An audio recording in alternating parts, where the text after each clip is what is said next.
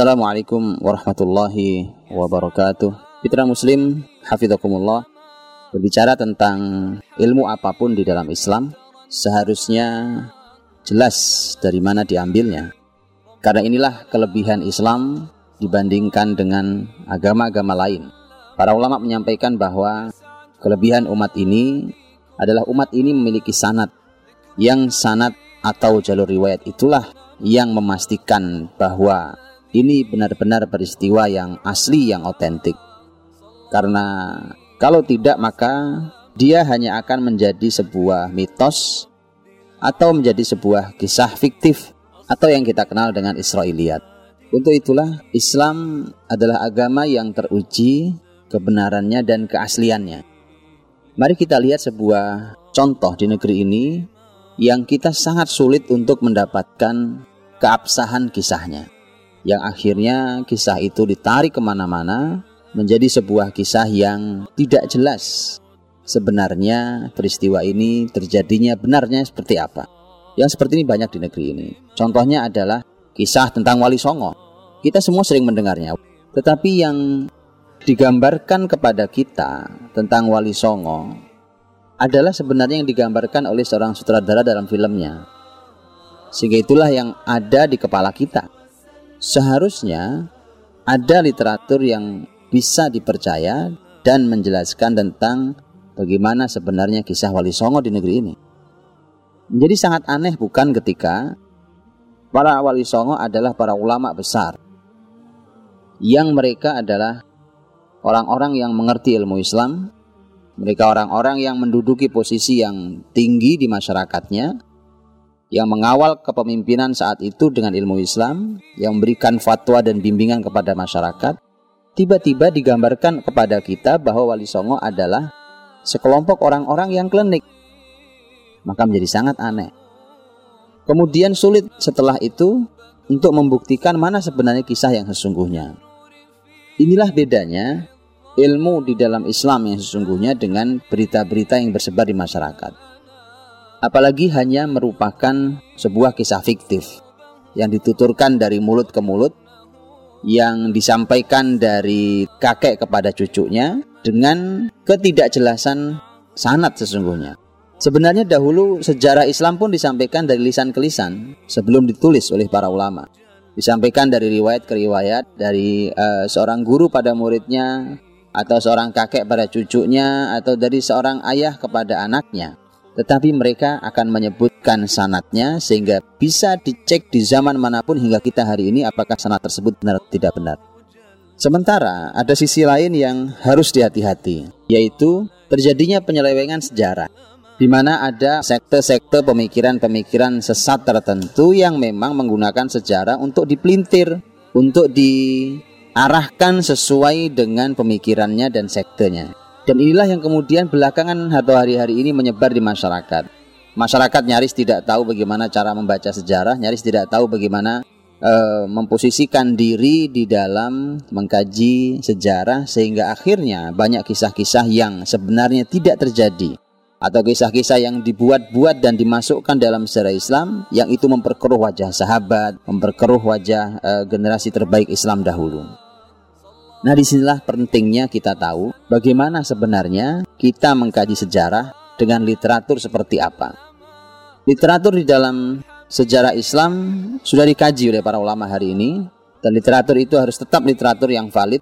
Literatur itu dalam sejarah memiliki beberapa sedikit perbedaan dengan uh, kekuatan jalur riwayat yang dipakai oleh Al-Quran dan hadis Nabi Wasallam.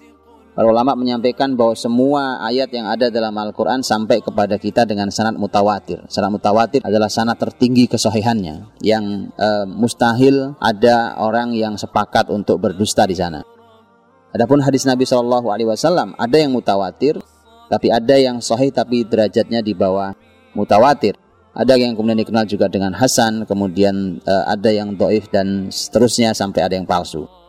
Adapun dalam sirah Nabawiyah Tentu, Sirah Nabawiyah adalah sebuah ilmu yang mengambil juga dari Al-Quran dan hadis Nabi SAW. Literatur pertama yang dipakai oleh sejarah Islam, termasuk di antaranya Sirah Nabawiyah adalah Al-Quranul Karim. Al-Quranul Karim bukan merupakan buku sejarah. Al-Quranul Karim adalah wahyu Allah yang menjadi panduan bagi orang-orang yang beriman. Hudal linnas sebagai petunjuk bagi manusia. Tetapi Al-Quranul Karim juga mencantumkan sejarah, termasuk sejarah Rasulullah Muhammad Sallallahu Alaihi Wasallam. Untuk itulah Al-Quran merupakan salah satu literatur sejarah Islam. Al-Quranul Karim ketika berbicara tentang sebuah kisah, maka otomatis kisah itu dijamin kesohihannya. Sementara Al-Quranul Karim memiliki cara bertutur yang sangat berbeda dengan hadis Nabi SAW dan literatur yang lain. Dikarenakan Al-Quran bukan perkataan manusia.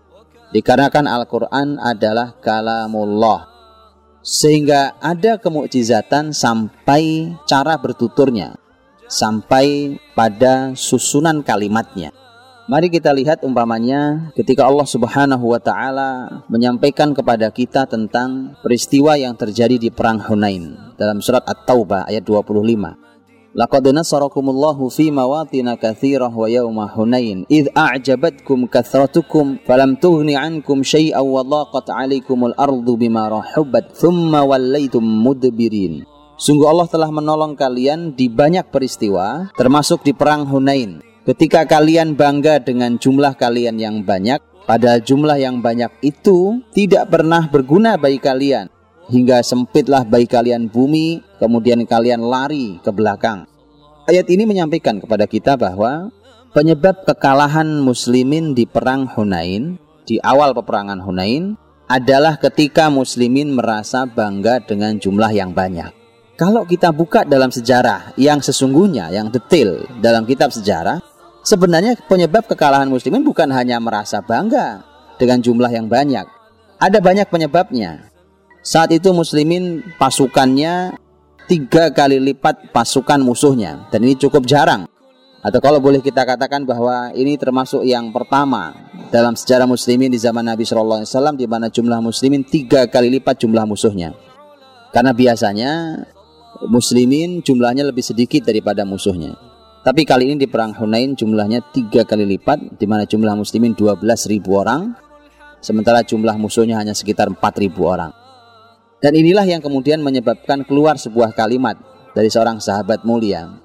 Lan nughlabal yauma min qillah. Hari ini kita tidak akan kalah hanya karena jumlah yang sedikit. Tapi ini sebenarnya bukan satu-satunya penyebab.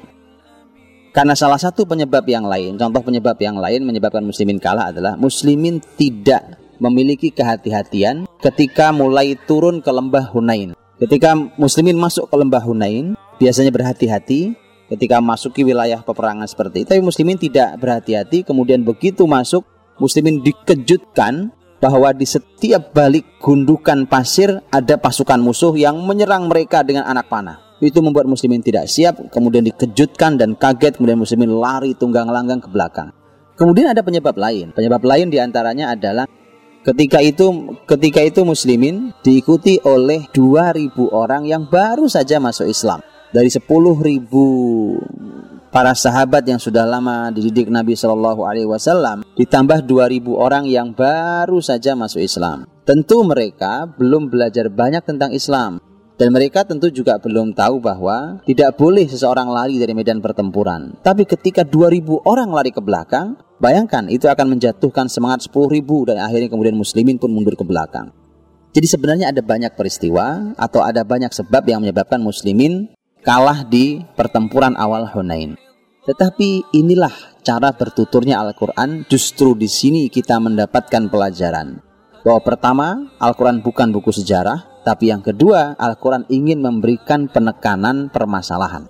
Bahwa semua masalah yang muncul disebabkan awalnya karena muslimin merasa bangga dengan jumlahnya. Ketika muslimin bangga dengan jumlah yang banyak, efeknya adalah muslimin tidak berhati-hati ketika mereka e, memasuki lembah Hunain. Mereka sangat percaya diri sampai mereka lalai. Dan itulah yang kemudian menyebabkan efek-efek berikutnya. Dan ternyata ini menjadi pelajaran mahal sekali buat kita semuanya hari ini bahwa jumlah yang banyak yang kita miliki tidak pernah menentukan apa-apa. Falam tuni ankum bahwa itu adalah hal yang sebenarnya tidak bisa menolong kalian. Falam tughni ankum syai'a. Untuk itulah muslimin tidak pernah seharusnya muslimin tidak pernah boleh lalai hanya karena jumlah banyak di atas kertas. Jadi ini pelajaran yang Allah sampaikan. Belum lagi ketika nanti kita menggali, membahas bahwa ayat ini Allah letakkan di dalam surat At-Taubah. Surat At-Taubah adalah atau yang juga disebut dengan surat Al-Bara'ah adalah satu-satunya surat yang Allah Subhanahu wa taala tidak memulainya dengan basmalah. Dan isi At-Taubah memang berisi tentang kemurkaan Allah Subhanahu wa taala. Jadi seakan pas sekali, seakan kita diberi pelajaran dan pas sekali bahwa ayat ketika muslimin membuat Allah murka maka kemudian mereka mendapatkan kekalahan. Beginilah kurang lebih Al-Quran kita pelajari untuk sebuah ilmu yaitu ilmu sejarah. Jadi Al-Quran punya cara bertutur yang mukjizat yang di dalamnya terdapat pelajaran yang sangat mahal. Al-Quran juga terkadang memberikan keputusan dari perbedaan pendapat yang suka kita dengar. Umpamanya, kalau kita buka di dalam buku sejarah, kita akan menjumpai bahwa sebenarnya terjadi perbedaan pendapat di antara para ahli sejarah di usia Nabi berapa tahun ayahnya meninggal. Itu ada perbedaan pendapat sebenarnya. Tetapi Al-Qur'anul Karim memberikan kepada kita keputusan yang jelas. Bukankah Allah berfirman, "Alam yajidka yatiman fa'awa?" Bukankah Allah Subhanahu wa taala menjumpaimu wahai Muhammad dalam keadaan yatim, kemudian Allah melindungimu. Itu artinya bahwa uh, Allah Subhanahu wa taala menyampaikan bahwa nabinya yatim. Itu artinya bahwa uh, bisa dipastikan nabi kita adalah yatim. Dengan demikian maka semua pendapat yang tidak mengatakan bahwa uh, nabinya yatim maka berarti salah karena Allah menyampaikan dengan jelas alam yajidka yatiman fa'awa. Ini contoh-contoh dan e, betapa Al-Quran walaupun dia bukan buku sejarah tapi menjadi literatur yang paling valid, paling kuat dan paling benar dan yang lebih menarik lagi Al-Quran bertutur dengan cara mukjizat sehingga kita mendapat pelajaran sangat banyak. Kalau kita pergi ke surat Al-Hasyr, surat ke-59 dalam Al-Quran kita akan menjumpai bahwa satu surat ini oleh Ibnu Abbas radhiyallahu anhu pakar Al-Quran dari kalangan sahabat ini disebut oleh beliau sebagai surah An-Nadir, surat Bani Nadir. Bani Nadir adalah satu kelompok Yahudi yang besar yang ada di yang tinggal di sekeliling kota Madinah saat itu. Dan Rasulullah Shallallahu Alaihi Wasallam memberikan keputusan untuk mengusir Yahudi Bani Nadir karena pengkhianatan mereka terhadap perjanjian. Jadi tidak sederhana ketika kita membaca sejarah Yahudi Bani Nadir dan dalam sejarah panjangnya itu tidak sederhana pengkhianatan mereka sehingga mereka harus mendapatkan hukuman diusir dari kota Madinah. Dan lagi-lagi surat Al-Hasyr, surat Al-Quran tidak sedang berbicara detail tentang masalah sejarah pengusiran Yahudi Bani Nadir. Walaupun ada kisahnya bahkan itu panjang lebar, tapi Allah selalu ingin memberikan pelajaran dan kita diminta untuk mengambil pelajaran Itulah mengapa di surat Al-Hasyr Allah memulai di antaranya dengan kalimat fa'tabiru ya ulil absar. Maka berilah, maka ambillah e, ibrohnya, ambillah pelajarannya wahai orang-orang yang memiliki fikiran. Ini adalah cara Quran bertutur di mana kita akan mendapat pelajaran banyak di surat Al-Hasyr. Umpamanya pelajaran tentang e, bagaimana dahulu para sahabat mengusir orang-orang Yahudi. Orang-orang Yahudi yang terkesan solid di mata muslimin itu ternyata bisa dikalahkan bahkan dari tempat yang tidak mereka duga. Allah juga menggambarkan mukminin seperti apa cirinya yang bisa mengusir Yahudi. Dan surat Al-Hasyr itu juga menyampaikan bahwa muslimin diminta berhati-hati dengan keberadaan sekelompok orang di tubuh mukminin tapi sebenarnya tidak beriman yaitu orang-orang munafik. Itulah cara Al-Quran bertutur soal Hasyr ingin menyampaikan pelajaran yang hari ini benar-benar hidup buat kita karena kita hari ini hidup di masa yang peradabannya dikuasai oleh Zionis. Dengan demikian, maka Al-Quran salah satu literatur yang sangat valid untuk sejarah Islam, untuk sirah nabawiyah, dan bertutur dengan cara yang sangat khas, yaitu cara dengan cara yang sangat mukjizat, sehingga diberikan kepada kita banyak pelajaran melalui susunan eh, cara bertutur uh, tentang kalimat uh, di dalam Al-Quranul Al Karim sehingga kita bisa mendapatkan pelajaran dari sana dengan sangat banyak. Ini adalah literatur pertama. yang ketika kita membaca sirah nabawiyah maka cobalah gali dalam Al-Quran. Al-Quran menuturkan dengan cara apa dan itulah pelajaran terbesar yang harus kita ambil untuk peristiwa di dalam sirah nabawiyah. Mudah-mudahan hari ini bisa kita ambil hikmah dan pelajarannya. biru ya ulil absar. Ambillah pelajarannya wahai orang-orang yang berfikir. Assalamualaikum warahmatullahi wabarakatuh.